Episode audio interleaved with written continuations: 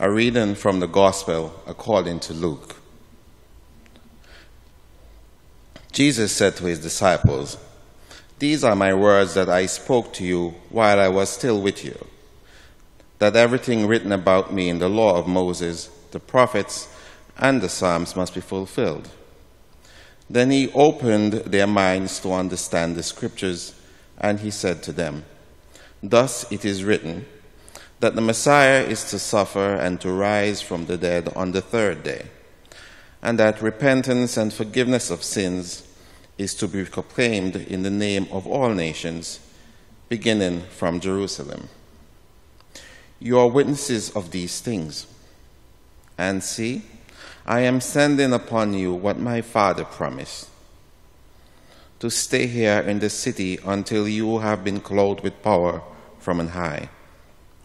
Then he led them out as far as Bethany, and lifting up his hands, he blessed them. While he was blessing them, he withdrew from them and was carried up into heaven. And they worshipped him and returned to Jerusalem with great joy. And they were continually in the temple blessing God. The word of the Lord. Thanks be to God. Last week, you might remember that we spent a lot of our time in our service talking about and celebrating education. It was a great Sunday. And since then, I've been thinking about my own education. And I added it up.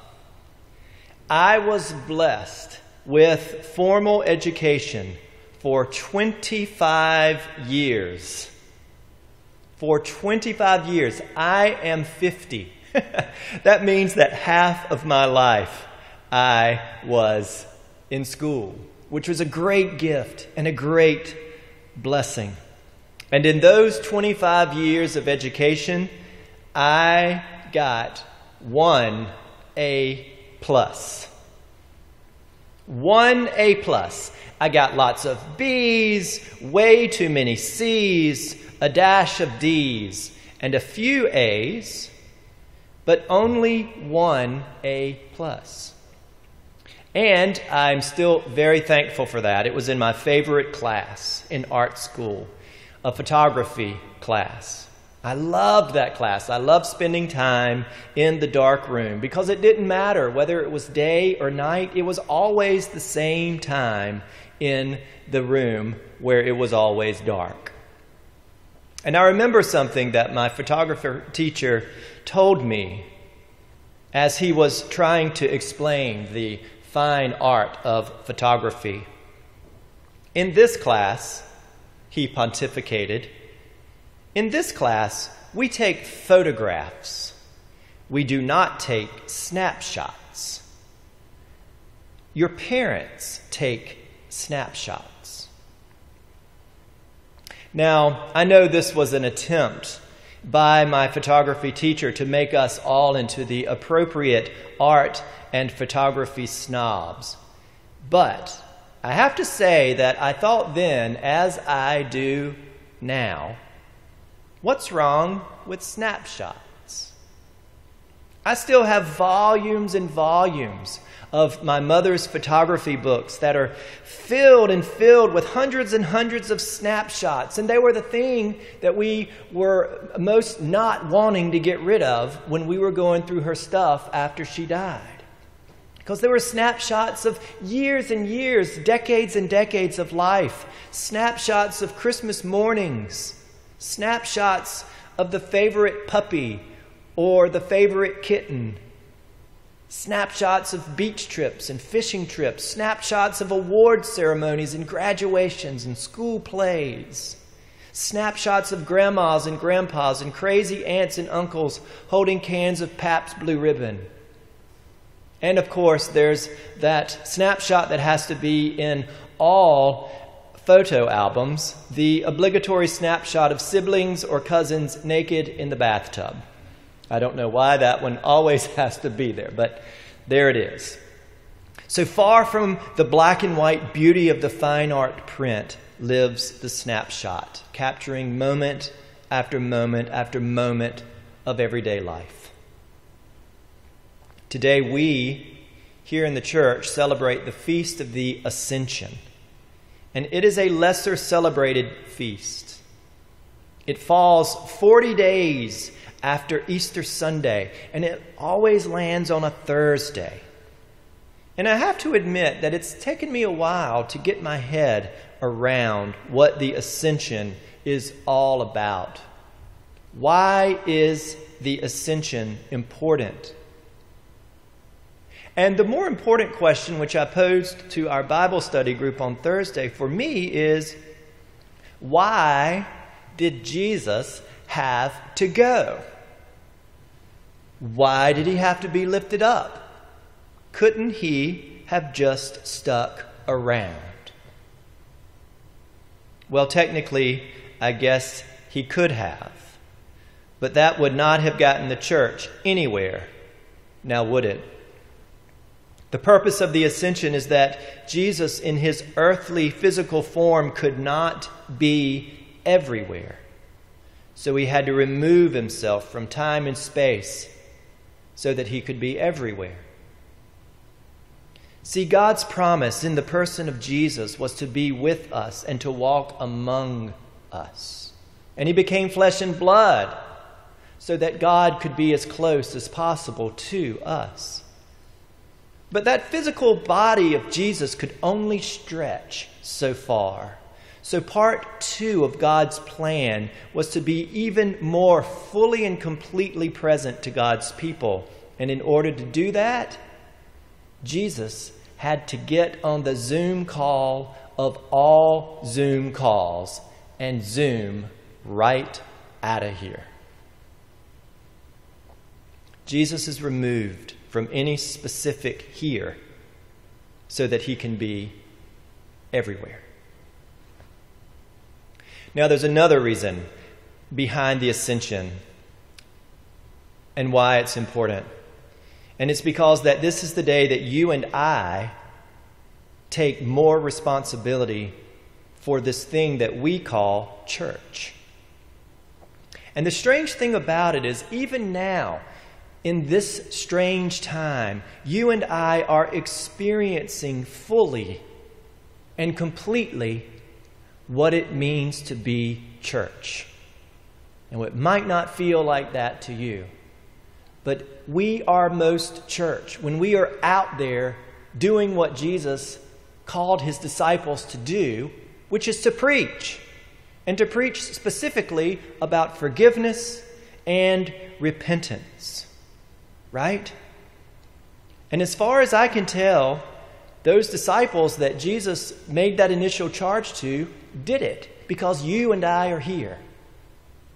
We are living, breathing examples that those disciples followed Jesus' instructions, and now we are called to continue, even in these times, preaching forgiveness and repentance. And what does that look like? Well, in today's language, that means that we invite people to examine the way they live and the way they see things in an effort maybe to do things differently, to turn a few things around in their lives. It also means that we're called to be kind to each other, and if somebody does something wrong to us, we should put ourselves in their shoes and see if we might be able to forgive them. In essence, this means giving our sisters and brothers and siblings another chance. Just like you and I have been given so many chances to make different choices. Now, I don't know about you, but I see that happening a lot here at St. Paul's. We help people turn their lives around and we give them second and third and fourth chances, and we try to offer Christ like compassion and mercy. We cry out for justice, we take chances, we explore, we build, we forgive. And we do that from wherever we are. especially out there, wherever you are right now, where life is happening, because this is where Jesus lived his life. So, why did I start the sermon with all of that snapshot business? Well, it has to do with another explanation of the ascension that makes a lot of sense to me. And it comes from a friend of mine and preacher colleague named Sam Portaro. See, the goal of the incarnation, as I said, was to bring heaven to earth. And so, what must that mean for the ascension? The goal is to bring earth to heaven. And Sam says that in returning to heaven, Jesus takes with him the images that he has seen and has been collecting during his time with us. So, to paraphrase, in the ascension, in Jesus' return to God, Jesus takes all of those volumes and volumes of thousands and thousands of snapshots. Snapshots of all of the things that he has witnessed and experienced. I think of snapshots of him meeting Simeon and Anna in the temple. Oh, how happy they were to greet him.